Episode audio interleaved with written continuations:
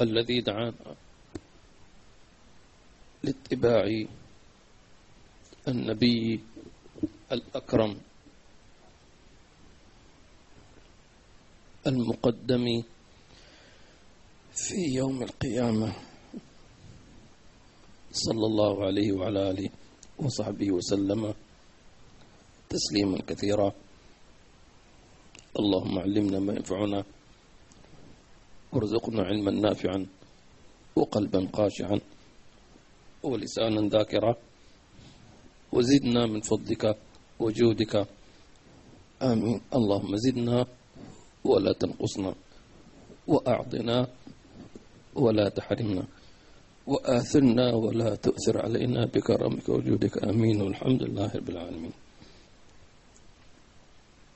بسم الله الرحمن الرحيم. وصلى الله على سيدنا محمد وعلى آله وصحبه وسلم. من كتاب الحديقة الأنيقة في شرح العروة الوثيقة في علم الشريعة والطريقة والحقيقة للإمام الشيخ محمد بن عمر بن مبارك الحضرمي الشافعي رضي الله عن عنكم. وعنكم جميعا. عنوان الكتاب اعلم أن القصيدة المذكورة مبنية على مقدمة وعشرة أبواب وخاتم وخاتمة. أما المقدمة ففيها فصلان. يقول طبعا نعطيكم فكرة أو مراجعة سريعة لما تم أخذه الدرس الماضي وتذكير أيضا أننا مع بداية هذا الكتاب أريد أن يعني أنبه نفسي وإياكم في تنبيهان مهمان. التنبيه الأول أننا نعلم أو أن نعلم أن هذا الكتاب بإشارة شيخنا. وقلنا أن إشارة الشيخ للمريد معناها أن له فيها بغيته وفيها شفاؤه وفيها مدده. التنبيه الثاني أننا نحن لازلنا في بداية هذا الكتاب فينبغي أن نجد وأن نعمل أولا بأول. وأيضا تذكير حاولوا أن تتعلموا العلم لا لتعملوا به فقط بل أن تكونوا في المستقبل أن تعلموا غيركم أن تكونوا دعاة. فالإنسان لا يدري أين يعني مع هذه الأحوال الدنيا كل يوم متقلبة وأحوال جديدة وكذا. فأنت لا تدري أين يريد الله أن يذهب بك وأين يضعك. فتكون أنت كما ذكرنا أن تكون جنديا لله ورسوله. الجندي ممكن يستعد أنه يحمل سلاح مستعد أن يطبخ مستعد أن ينشد مستعد أن ينظف صح ولا هذا هو الجند الله يجعلنا وياكم من جند الله ورسوله. في عافية كتاب كما ذكرنا عبارة عن قصيدة وهذه القصيدة هي مش قصيدة شعر. لا هو عبارة عن علم لكن علم وضع في شيء يسمى منظوم نظم ويسمى شعر عند الشعراء. لكن هذا العلم وضعه المؤلف رحمه الله تعالى في صورة النظم موزون. تمام؟ لماذا؟ أول شيء ليعين الناس أن يحفظوا هذا العلم. الحين مثلا عندنا في الشافعية مثلا عندنا متن يسمى متن الزبد فيه كل أحكام الفقه الشافعي. لو أن إنسان حفظ هذا المتن صار فقيها ليش؟ لأنه يحفظ الأحكام. أنت أنت لا تستطيع ربما نحن في هذا الزمن لا نستطيع أن نحفظ كتاب. لكن سبحان الله جعل الله للنظم اللي هو الشعر سهولة في حفظه لأنه يكون على على قافية وعلى وزن جميل أو على كما يقول الموسيقى فيسهل حفظه. طبعا هذا السابقون كانوا يحفظون المتون تمام؟ الحين آه، قلت يعني الهمم وهكذا ولكن آه، المصنف وضع هذا كما ذكرت لهذا آه، سبب من الأسباب. السبب الثاني لغزارة العلم. شوف إن هذا انه واحد لو واحد منكم منا يفكر أن يؤلف كتاب يعني يأخذ له وقت طويل حتى يرتب أفكار. هذا في جماعة في قصيدة واحدة طبعا. هذا شيء عظيم. الله ينفعنا بهذا الكتاب. آمين. صنف على عادة السابقين من العلماء أنه يعطينا يعني محتوى هذا الكتاب. يعني عبارة عن إيش؟ فهو يقول لنا أنه هذه القصيدة عبارة عن مبنية على مقدمة تمام؟ وعشرة أبواب وخاتمة. طبعا كلمة باب وكتاب فيعني هذه مصطلحات يعرفها المؤلفون. لكن نأخذ فكرة. ممكن واحد منكم إن شاء الله يكون مؤلف يعني في المستقبل القريب إن شاء الله. إذا أردت أن تؤلف كتاب مثلا في أي علم مثلا علم الشريعة فيكون هذا كتاب له مقدمة. هذه المقدمة تشرح آه هذا الكتاب ماذا عن إيش تكلم ولماذا؟ حتى الناس تعرف أنت هذا عن ماذا تتكلم ولمن ألفته لمين طبعا ولماذا تمام؟ ثم يكون هذا الكتاب عبارة عن مثلا يقول لك مثلا آه، كتاب فيه كتب. كيف كتاب يقول؟ مثلا يقول الآن مثلا إحياء علوم الدين. كتاب. داخل إحياء علوم الدين يقول لك كتاب الصلاة. كتاب الصلاة تمام فيه أبواب. تمام؟ ثم مثلا باب كتاب الصلاة ماشي؟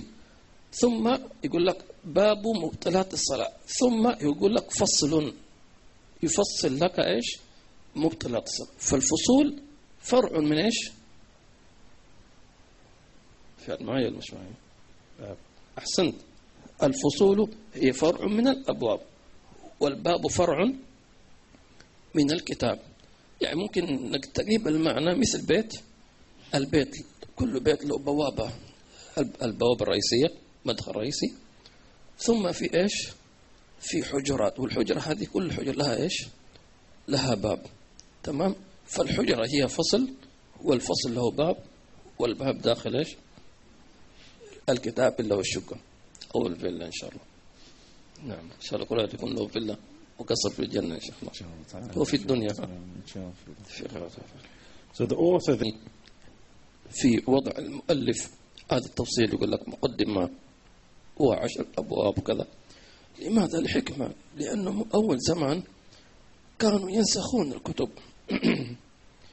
فقد مثلا مع النسخ أو مع نقل الكتاب من بلد إلى بلد يفقد جزء من الكتاب. ثم أنت وصل لك مثلا نصف الكتاب.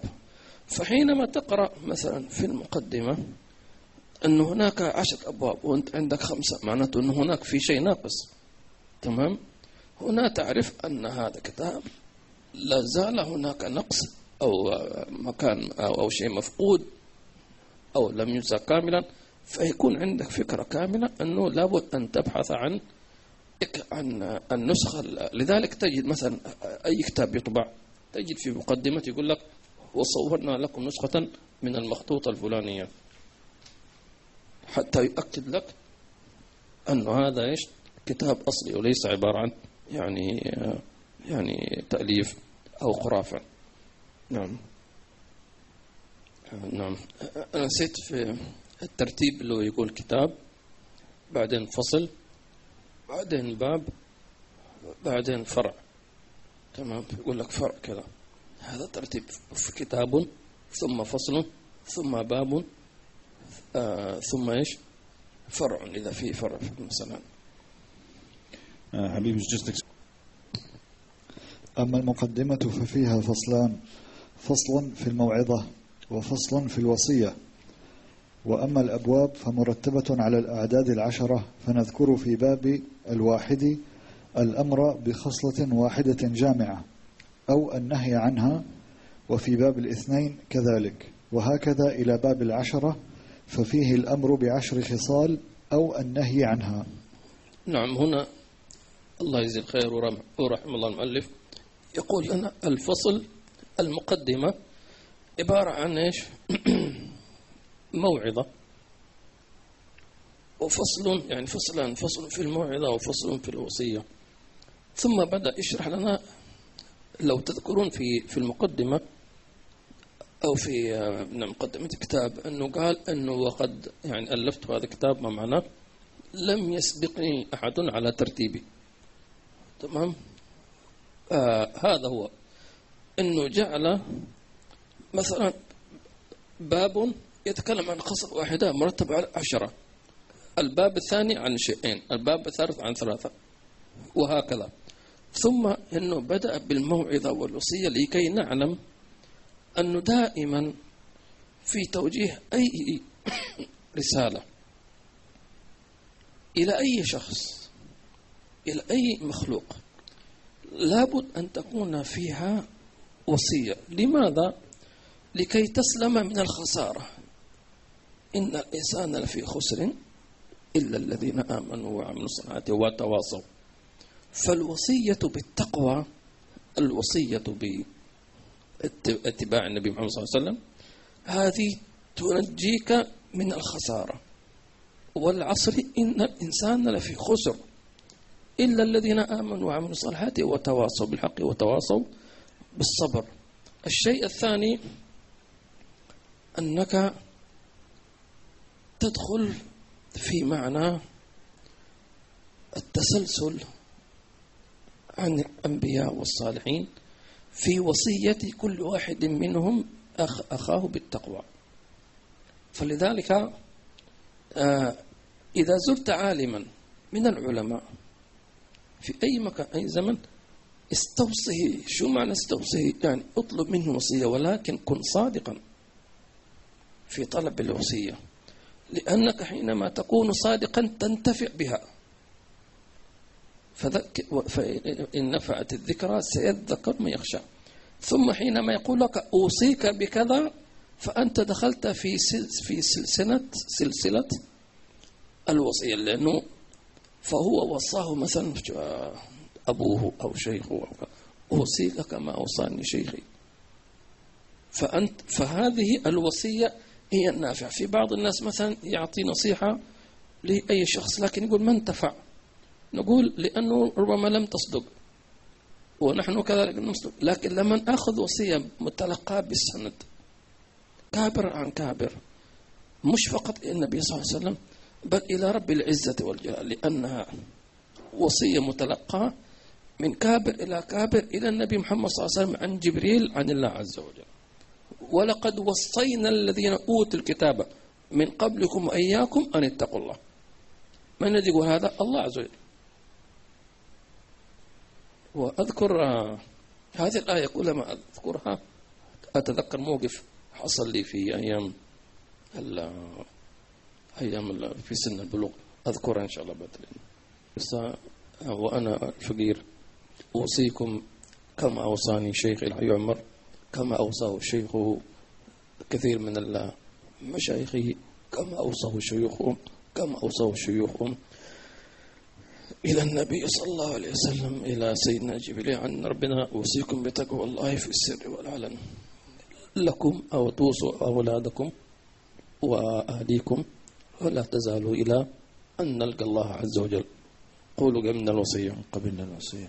فإن شاء الله هذه تكون وصية يعني نأخذها بقوة ويكون يعني نستوصي بها أنفسنا وأولادنا وأهلينا. حتى حينما أبناؤك مثلا يخرجون أو يذهبون إلى المدرسة أو كذا تقول أوصيك بتقوى الله وتستحضر هذا السند المتصل فتكون مؤثرة إن شاء الله تعالى. ولقد وصينا الذين أوتوا الكتاب من قبلكم وإياكم أن اتقوا الله. الله يجعلها إن شاء الله وصية مقبولة ونافعة في خير Habib just said, قال هذه الوصية. للمسافر كما كان من شأن النبي صلى الله عليه وسلم and this is especially said to the traveler, as the Prophet ﷺ used to do. ال- القصة الموقف آه، طبعا كنا نحفظ القرآن وكنت ندرس التجويد والمتن الجزري على الشيخ المقرئ أيمن سويد حفظه الله ومتع به في عافية وجزاه الله عنا خير الجزاء فيوم من الأيام دعاني أنا مجموعة من زملائي إلى بيته يعني على وليمة. ففرحت ف. فلما ذهبت ظننت أني بس لوحدي المدعو يعني طبعا واحد تفكير يعني. فما شاء الله. طبعا كان شقه يعني في في جده في الحجاز ما شاء الله يعني مجموعة أكثر من بلاد الشام ما شاء الله. وكان في المنصة أو في صدر المجلس. ما شاء الله كوكبة من الأقمار. طبعا أنا كنت لا أعرفهم. يعني آه، الآن طبعا كلهم توفوا والله أعلم. ولكن أتذكر واحد منهم اللي هو الشيخ أبو الحسن الكردي الشيخ الشيخ أيمن في القراءات ما شاء الله. آه وكان الشيخ أبو الحسن الكردي جالس وحواليه ثل العلماء للأسف لا أتذكرهم. وكان الشيخ أيمن جالس على على قدمي شيخي وهذا طبعا أنا كنت هذا كان بالنسبة لي آه، لأنه كنت أنا كنت آه، يعني معظما شيخي. فلما أرى شيخي يجلس كما أنا أجلس بين يديه هذا كانت رسالة كبيرة. الشاهد أنه حصل مجلس كبير وإنشاد ما شاء الله يعني من أحسن مجالس. لمثلها يقال يعني ليالي وصال لو تباع شريتها بروحي. ولكن لا تباع تشرى ولا تشرى. الشاهد على التقوى هذه. فبعد المجلس وكان خلاص سينقضي. الشيخ أيمن قال شا... سيدي أبو حسن الشادي سيدي أبو الحسن الكردي يا شيخنا أوصنا. فسيدنا أبو الحسن الشادي هكذا يعني نكس رأسه. ما معنى؟ قال مين أنا أوصي؟ وهو بماذا؟ أستغفر الله العظيم. أوصي مين؟ كلنا كان المجلس أكثر حفاظ ما شاء الله. قران يعني أولياء ما شاء الله. ما أنا لا أليق. ورأيت الشيخ أيمن يبكي والمجلس فقال الوصية أوصيكم مثل هذه الآية. ولقد وصينا الذين أوتوا الكتاب من قبلكم وإياكم أن اتقوا الله. فالمجلس بكى ما شاء الله على على هذه الآية فقط لم يزد على ذلك. وإن شاء الله نرجو أن يكون هذا المجلس مرتبطا بذلك المجلس ونقول كما أوصانا الشيخ أبو الحسن الكردي يعني نحن أعطيناكم وصيتين من اليمن ومن الشام ما شاء الله فالحمد لله الله بارك لنا في شامنا ويمنا وأوصيكم وكما أوصانا الشيخ أبو الحسن الشاذلي وأتلو عليكم هذه الآية كما تلاها علينا ولقد وصينا الذين أوتوا الكتاب من قبلكم وإياكم أن اتقوا الله فاقبلوا الوصية قبلنا الوصية. الله يتقبل منا ومنكم آمين. Was saying, الحمد لله على هذا الفضل ولذلك اغتنام العلماء والعارفين بالله هذا لا تقدر بثمن هي فرص يعني آه، نادرة أن تتكرر. هكذا حكم الله عز وجل لتتشوق تريد الباقي في في الفردوس تعالى وتمضي على ذلك الوفاء إن شاء الله تعالى. ونحن يعني كما يقولون عندنا في حضرموت جاءتنا صفحا عفوا يعني نحن ما نستحق هذا الشيء. وواحد يعني شاب مراهق ما. لكن سبحان الله جاءته دعوة و وهكذا سبحان الله. وإن شاء الله هذا المجلس يعني يدخل ما دام الله يعني أنطقني وأذكرني بهذه أحيانا مواقف. الإنسان تبقى في الذاكرة لكن أحيانا تكون إيش؟ تحتاج إلى من يحركها. ولكن سبحان الله قدر الله أن يحرك الذاكرة حتى تتصلوا أنتم وأبناؤكم وحتى من في بيوتكم. إن شاء الله تعالى بهذه وهكذا هي مجالس أهل الله هي روحية يعني ما تنقطع لأن لا- لا تتعلق بزمن ولا بمكان لأنها متصلة بعالم الملكوت عالم الله عز وجل. فبالتالي هي أكبر من الزمن وأكبر من المكان وأكبر. فإن شاء الله تعالى ربنا يدخلنا في بركتها. إن شاء الله بركة علماء الشام وعلماء اليمن وعلماء مصر وعلماء جميع العلماء في مشارق الأرض ومغاربها من عرف من عرفناهم ومن لم نعرفهم يا كريم. اللهم حقنا بتلك الوصية. آمين. في عافية. عليكم. نقرأ المقدمة سردا إن شاء الله. تفضل السيد وأما الخاتمة ففيها ثلاثة فصول. فصل في إهداء القصيدة والحث على التزامها وفصل في الدعاء وفصل في الصلاة على النبي وآله وصحبه صلى الله وسلم. عليه وعليهم أجمعين. وفي كل فصل منها أو باب ثلاثة أبيات لا غير وكل بيت مسجع ثلاث سجعات فجملة فصول فصولها خمسة وأبوابها عشرة وأبياتها خمسة وأربعون بيتا. آه، أيضا ملاحظة يعني سريعة. الخاتمة طبعا خاتمة الكتاب يعني اعتاد الصالحون أنهم يختمون بالصلاة على النبي محمد صلى الله عليه وسلم. وينون بذلك حسن الخاتمة. فإن الصلاة على النبي صلى الله عليه وسلم جعلها الله خاتمة صلواتنا فأنت حينما تصلي صلاة العشاء أربع ركعات. قبل أن تسلم وتخرج من الصلاة ماذا تعمل؟ تصلي على النبي صلى الله عليه وسلم خلاص يعني كن أنت تريد أن تسلم صلاتك. خلاص هو عسى الله يقبلها. فاقبلها ببركة النبي صلى الله عليه وسلم. كأنك تقول يا ربي أنا صلاتي ماذا؟ أي كي ما هي تكبيرة الإحرام وهي؟ لكن فالصلاة على النبي صلى الله عليه وسلم تشفع لك. كما أن الدعاء كما قال النبي صلى الله عليه وسلم الدعاء مردود ما بين السماء والأرض حتى يصلى على النبي محمد صلى الله عليه وسلم. والصلاة هي نفس الدعاء. فلذلك يختمون بالصلاة على النبي صلى الله عليه وسلم بحيث أن يكون آه، آخر شيء آخر عبارة تكتب في الكتاب وصلى الله على سيدنا محمد وعلى آله وصحبه وسلم. الله. وأما الشرح فقد اشتمل من علم أصول الدين على فصول منها. فصل في العلم بالله تعالى وذلك قسمان. قسم في سلب صفات النقص عن الباري تعالى وهو تنزيهه سبحانه عن الكيف والزمان والمكان ومشابهة ما تصور في البال وعن التشبيه والشريك والولد والوالد والصاحبة. وعن العرض والجسم والجوهر وعن كل نقص مطلقا. وقسم في إثبات صفات الكمال, الكمال له سبحانه وتعالى من الحياة والعلم والقدرة والإرادة والسمع والبصر والكلام. وفصل في الإيمان بالملائكة عليهم, عليهم السلام والعلم بصفاتهم وطبقاتهم. وفصل في الإيمان بكتب الله تعالى إجمالا وتفصيلا. وفصل في الإيمان برسل الله تعالى ومعجزاتهم عليهم السلام وفصل في الإيمان باليوم الآخر من القبر والحشر والميزان والصراط والحوض والجنة والنار والرؤية للأبرار والشفاعة بأقسامها. وفصل في الإيمان بالقدر خيره وشره وأن جميع الكائنات واقعة بخلق الله وإيجاده وقضائه ومشيئته. وفصل في تفضيل الخلفاء الأربعة وترتيبهم في الفضل وفضل سائر الصحابة رضي الله عنهم أجمعين. وعن هذا الذي ذكره كله يدخل في قسم الإيمانيات. أو بمعنى آخر أركان الإيمان. أو بمعنى آخر في قسم الطريقة.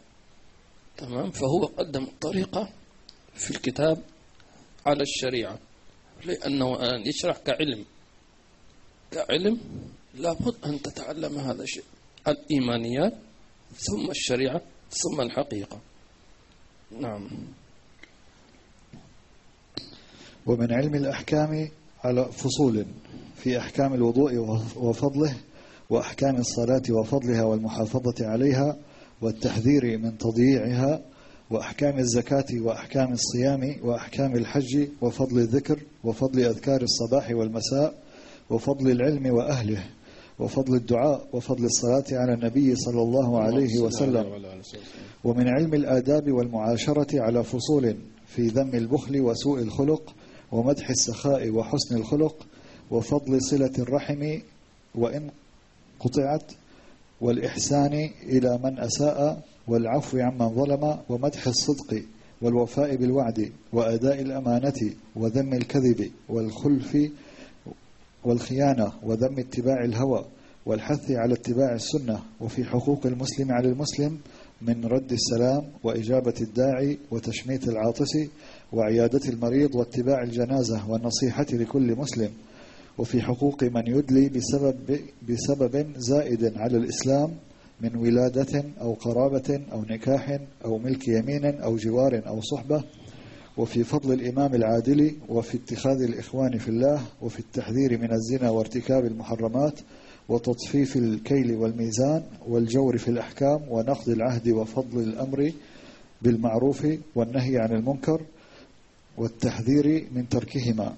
هذا الذي سبق كان في فيما يتكلم عن الوضوء يدخل في علم الشريعة اللي هي أركان الإسلام ثم تكلم عن- الآداب والمعاشرة أي بينك وبين الخلق. يعني أنت تتعامل مع الناس. فهذا هذه جملة من الآداب النبوية. أيضا سيشرحها الإمام. جزاه الله خير في هذا الكتاب. So he just goes in. ومن علم الطريقة على تزكية القلب عن الأخلاق المذمومة من شره الطعام وشره الكلام والغضب والحسد والبخل وحب الجاه وحب الدنيا والكبر والعجب والرياء وتحليته بالأخلاق المحمودة من التوبة والخوف والزهد والصبر والشكر والإخلاص والتوكل والمحبة والرضا وذكر الموت. وفيه من علم الحقيقة سر الجوع وسر الزهد وسر الذكر وسر الطهارة وسر الصلاة وسر الزكاة وسر الصوم وسر الحج وسر العلم والعمل به وسر اتباع السنة وسر الاعتبار بما في القرآن من القصص, من القصص والأخبار.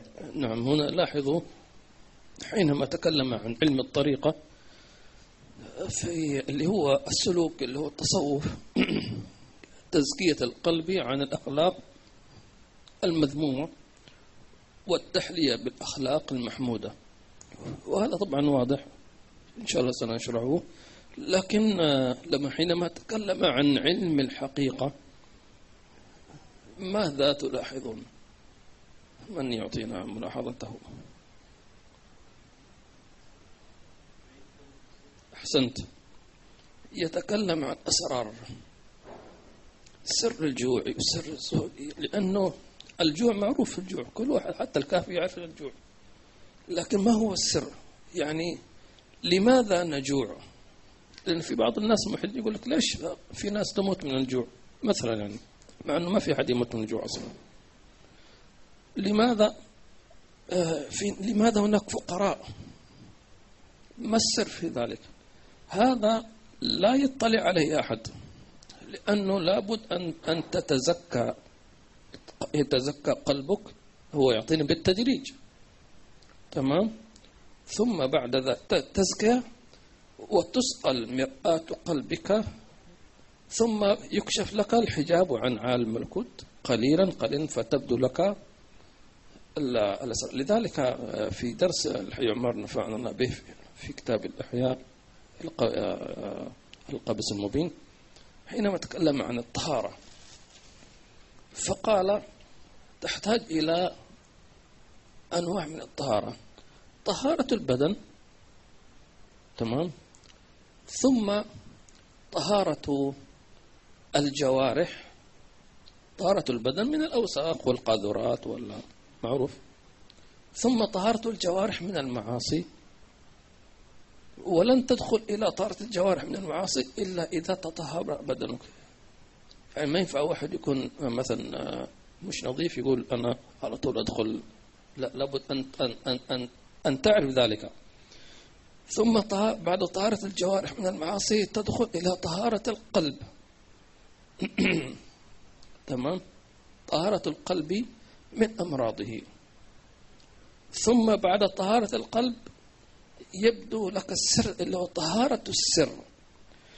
ما الفرق ما بين طهارة القلب وطهارة السر؟ طهارة القلب عن أخلاق المذمومة الكبر الحسد إلى غير ذلك. أما طهارة السر عما سوى الله. ثم بعد ذلك تكون لك المشاهدة. الشاهد في هذا الكلام أنه لا يمكن أن تكون تنال على طهارة السر إلا بطهارة إيش؟ القلب. ولن تجد طهارة القلب إلا بطهارة إيش؟ الجوارح. ثم طهارة البدن كالغسل والوضوء والاستنجاء هذا لابد منه. هنا كذلك فحينما قال علم الطريقة التزكية ثم بعد ذلك يعني إذا تطهرت باطنك تبدو لك الأسرار اللي هو يسمونه علم الحقيقة. فاللهم علمنا علما نافعا آمين. آه إذا اللي كنت أقوله أنه لاحظوا في علم الحقيقة تكشف لك الأسرار. وهي ليست مقصودة إنما هي هبة من الله. في بعض الناس آه، تكشف له وفي بعض الناس لا يكشف له. وفي الناس بعض الناس يكشف له سر والبعض الثاني يكشف له ألف سر مثلا. الشاهد الذي يهمنا من ذلك أن هذه الأسرار مبدأها من السنن النبوية. لذلك حينما نقول سنن الوضوء سنن الغسل سنن اللباس السواك هذا يفتح لك هذا السر. الدخول بالقدم اليسرى إلى بيت الخلاء يدخلك إلى ذلك السر. تغطية الرأس لا تستحقر أي شيء. ما تقول عادي مش مشكلة. إيش بعض الناس هكذا تفكير سطحي يعني. هذه عبارة عن تدخلك إلى عوالم أنت لا تجد لذلك سميت أسرار. طيب لماذا أسرار؟ ليختبر مدى تصديقنا. متى مدى آه يعني اعتقادنا أن هذا الشيء عظيم. لا تكون كبعض الناس لا يعمل العلم إلا إذا قال أول شيء لابد أعرف ثواب ذلك أو السر في ذلك. طيب لا ما في ما في ثواب ولا سر. لن تتقرب الله عز وجل. فهذا عبد عبد الله يسمون عبيد التجار هؤلاء. لابد هات واعطيني زي ما يقولون فاللهم انفعنا بهذا. آمين. جملة الأسرار التي يمكن مسموح لنا أن نقولها أو أن نقولها لشرح ما ذكرته. مثلا في بعض الناس مثلا يرى في المنام أنه مثلا في أن يقال له النبي صلى الله عليه وسلم موجود في الغرفة هذه. ماشي؟ فيشوف ناس يدخلون. بعدين هو يحاول أن يدخل يمنع مثلا. أو إذا دخل ما يرى شيء مثلا. أو حينما حاول أن يدخل استيقظ. مثلا يستيقظ على منبه أو أحد أيقظه يظن أن المنبه آه يعني آه أيقظه هكذا. صحيح أن أنت ضبطته لكن من ضبط أنه استيقاظك بالمنبه؟ واضح؟ السر في ذلك لماذا منعت من رؤيته بسبب ترك سنة؟ شوف فتش. ممكن أنت لا تتوقع. لا أنت تريد أن ترى النبي صلى الله عليه وسلم ثم أنت مقصر في آدابه وسننه كيف هذا؟ أنت تريد أن النبي يستقبلك استقبال المشتاق أم الغضبان؟ فرحمة بك حجبت عنه حتى لا تراه غاضبا منك. فلذلك كثير ما تسألني يسألون الناس يقول أنا يعني مستغرب ليش ما شفت النبي كمان مستغرب. ما هذا هو السبب. ويقول لا أنا أنا أصلي وأصوم أنا ما أعصي. نقول إذا مقصر في سنة. يا إنك أنت قصرت في في فرض أو في وقعت في معصية أو قصرت في أدب أو سنة. ما هذا النبي صلى الله عليه وسلم. يعني كل خطة محسوبة. مش أي من من هب ودب مثلا. فلذلك ينبغي بعض الناس يقول أنا أصلي على النبي مليون مرة. نقول على عيني وراسي. إن شاء الله تصلي ملايين المرات إذا أنت مقصر في في شريعته في النبي يعني حيفرح أكثر لما يراك متبعا للنبي صلى الله عليه وسلم. تفضل رزقنا اتباعه. صلى الله عليه وآله وسلم بالعافية. وفيه من الحكم والمواعظ والاتعاظ بالموت والشيب وبالشيب وفضيلة قصر الأمل وفضيلة التقوى ومقاماتها. ومراتب الورع والمبادرة إلى العمل الصالح والتحذير من تضييع العمر بغير عمل أو أن يعلم ولا يعمل بعلمه. إلى غير ذلك مما تضمنته القصيدة تصريحا وتلويحا. واعلم أن القصيدة تضمنت الإشارة إلى خمس آيات كريمة وعشرين حديثا نبويا غير المقدمة والخاتمة والاعتبار بقصة أهل الكهف والعشر الصفات المذمومة والعشر المحمودة. ثم اشتمل شرحها على نحو مئتي آية كريمة ونحو أربعمائة حديث شريف غير ما وراء ذلك من الحكم والمواعظ والآداب والأخلاق والأسرار والأشعار.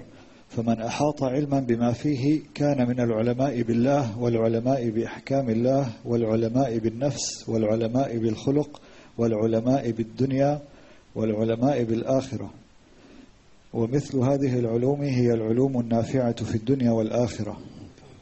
أن من قال والتعذيب من تضيع العمر بغير عمل كيف يضاع العمر؟ إذا مر بدون عمل. والمقصود العمل يعني ما يعود عليك نفعه في الدنيا والآخرة. حتى أنه أعد العلم بغير عمل مضيعة ليش؟ يقول لك كيف؟ أنا يعني أحضر العلم. قال لأن المقصود من العلم العمل. لكي تعمل. لا مش المقصود ليس المطلوب أن أكون أنا فقيه هكذا مفتي. لا.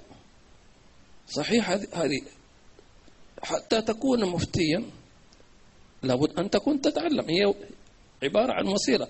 لابد منها. لكن ليست هي الغاية ليس المقصود العمل. تمام؟ حتى قال بعض مشايخنا الفعل قال أن أن السابقين كانوا في وقت تأليف الكتب يعدونهم أوقات الضياع لأنه ما عنده وقت حتى يألف. لكن حرصا على الأمة والدعوة إلى ففرغوا لأن آه هذا العلم لكتابه لأنه لما هو يكتب مثلا العلم هذا؟ سيأخذ من وقته ويعطيك العلم هو يريد أن أن يعطي ويأخذ يعني هو يستفيد. فسبحان الله لكن نية النفع هذه تعتبر قالوا أن العمل بالعلم جزء من آه الله شو اسمه جزء من يعني زي ما تقول الحق الذي عليك في هذا العلم أن تعمل به ولو مرة. نعم. واعتمادي فيما أنقله من الأحاديث النبوية على رياض الصالحين والأذكار للشيخ محي الدين النووي والترغيب والترهيب للحافظ عبد العظيم المنذري وبلوغ المرام لشهاب الدين ابن حجر العسقلاني رحمة, الله عليهم. وما عزوته من تصحيح من تصحيح أو تحسين أو تقوية أو جودة, أو جودة ونحوها فعنهم أخذته وما أطلقته عن التقييد بصحة أو حسنا أو ضعف فلقصوره عن رتب القوة وذلك قليل وما أوردته عن علوم الطريقة وأسرار الحقيقة فعمدتي في ذلك كتب الإمام حجة الإسلام الغزالي رحمه الله. معنا معنا الإمام الغزالي الحمد لله. فتارة أصرح بالعزو إليه وتارة أترك ذلك لتصرفي في كلامه بتقريب بتقريب إلى الأفهام أو تقديم أو تأخير أو اختصار لمناسبة لمناسبة ما أنا بصدده. وليس لي في ذلك غالبا إلا الوضع والترتيب والتوضيح على قدر فهمي والتقريب. وما أنا إلا كحامل رسالة من قوم إلى قوم ورب حامل فقه إلى من هو أفقه منه وإلى الله سبحانه أرغب. ونتوجه إليه بأوجه الخلق لديه وأكرم الشفعاء عليه محمد صلى الله عليه وسلم. أن يجعل ذلك خالصا لوجهه الكريم ومقربا إلى جواره في جنات النعيم. وأن يعم النفع به لي ولإخواني في الدين ولسائر المسلمين. آمين آمين. آمين. هذا يعني لاحظوا في كلامي رحمه الله تعالى أنه يقول ليس لي في هذا الكتاب إلا ترتيب وضع. يعني يقول أنا ما ألفت أنا بس جمعت من. ممن سبق من الإمام النووي وغيرهم الإمام الغزالي ابن حجر. يقول أنا أنا أرتب بعدين يقول على قدر فهمي يعني هو من كبار أئمة العارفين. ثم يقول بعدين وما أنا إلا كحامل رسالة الذي في أول درس لما تكلمت عنه نحن نقول مثل أصيب التقوى حتى تدخل في بركة السند المتصل من قوم إلى قوم. ورب حامل فقه إلى من هو أفقه منه. يعني كان يقول أنا حملت لكم هذا الكتاب. ممكن واحد منكم يطلع أفضل مني. سبحان الله. وهكذا آه، يعني تواضع رضي الله عنهم. وفي وفي الختام حينما قال دعا للكتاب هذا ودعا آه، أن ينتفع به الناس وخصهم قال إخواني في الدين. فإن شاء الله نكون نحن من إخوانه في الله عز وجل والأعجب أن يكون أخوك في الله ولم تجتمع له به لا في زمان ولا في مكان. هذه أخوة في الله. لا يعني مش لازم أنك تجتمع في مكان أو في زمان. هذا شيء عظيم. ربنا اغفر لنا وإخواننا الذين سبقونا بإيمان ولا تجعل في قلوبهم غلا في قلوبنا غلا للذين آمنوا. ربنا إنك غفور رحيم ونسألك يا ربي أن تصيب دعاء المؤلف. وأن تنفعنا به وأخواننا وأخواتنا أهلنا وأولادنا ومن يسمعنا ومن يأتي بعدنا في خير وعافية والحمد لله رب العالمين.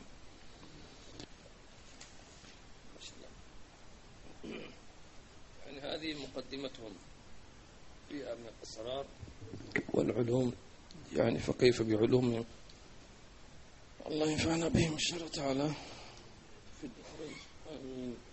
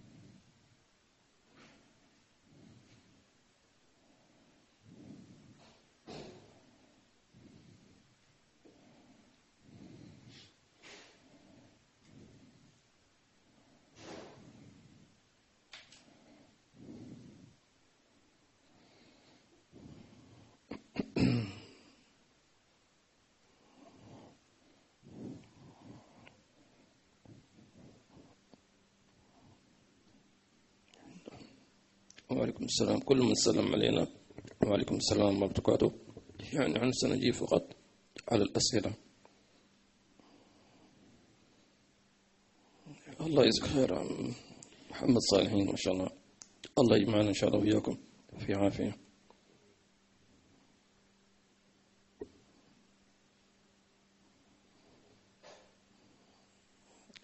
love from India love you from يعني the earth.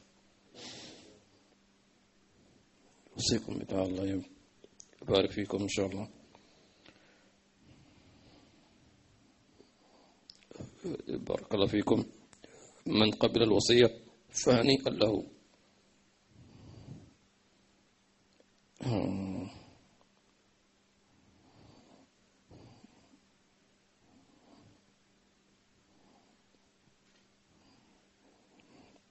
أم أحمد وعلى ياسين محمد.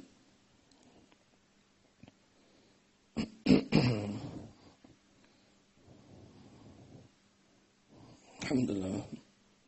أم عمر ما شاء الله. هذه منكم ما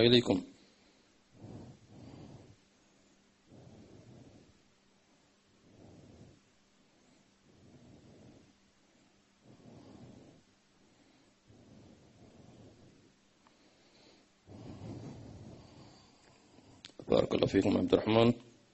الكاف وسيد عادل جزاكم الله خير. ويقول جزاكم الله خير على الترجمة وعلى البث.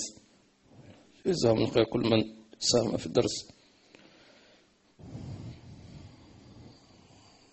هذا الأخ ياسين يقول ماذا تعني رؤية الشيخ المربي في المنام عدة مرات؟ وكذا رؤية الصالحين في المنام. ما شاء الله يعني ما يحتاج إلى تدل على يعني أول شيء على العناية والرعاية. هذا بشكل عام. ثم آه، في المنام نفسه ما الذي يعني يوصونك به؟ فإذا كان هناك وصايا خاصة معناه هناك توجيه خاص لكم. لكن هي بشكل عام معناته إن شاء الله أن, أن أعمالك تعرض عليهم. الأخ سمير بارك الله فيكم. أخت فاطمة جزاكم الله خير حياكم الله وبياكم الأخ عمر الأبرش وعليكم السلام ورحمة الله وبركاته. بارك الله فيك. سيد عمر ودعواتكم. ويا لها أيام كانت في حمص. مع عمر الأبرش ما شاء الله. في جامع قباء. حياكم الله ونستودعكم الله. السلام عليكم. لحظة.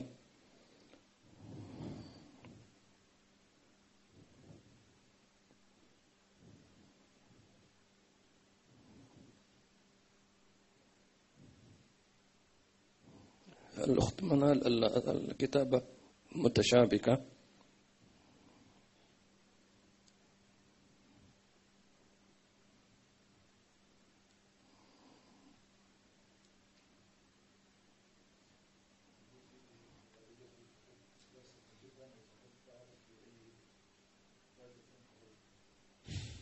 آه.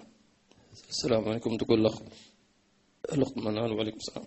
أبقى والدتي. تحب درسكم جدا. وتحب إيش؟ أنا من حضرموت اليمن. كأصل. وحاليا في في الإمارات. حياكم الله. وأحبكم الله لما أحببتون من أجله. أم عبد القادر جزاكم الله خير. استودعكم الله الذي لا تضيع ودائعه السلام عليكم ورحمة الله وبركاته